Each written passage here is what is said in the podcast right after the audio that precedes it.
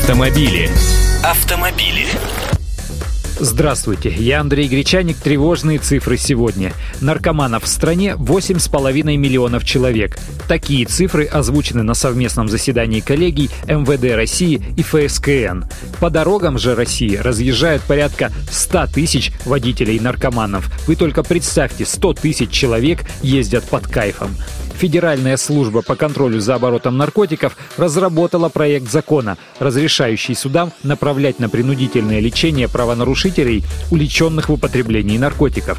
В том числе речь идет и о нарушителях правил дорожного движения. Об этом сообщил глава госнаркоконтроля Виктор Иванов. Он также сказал, что необходимо разработать методику выявления наркоманов среди автомобилистов.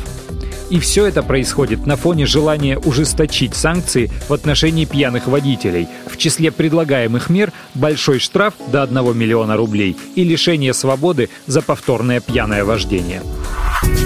Автомобили. Автомобили.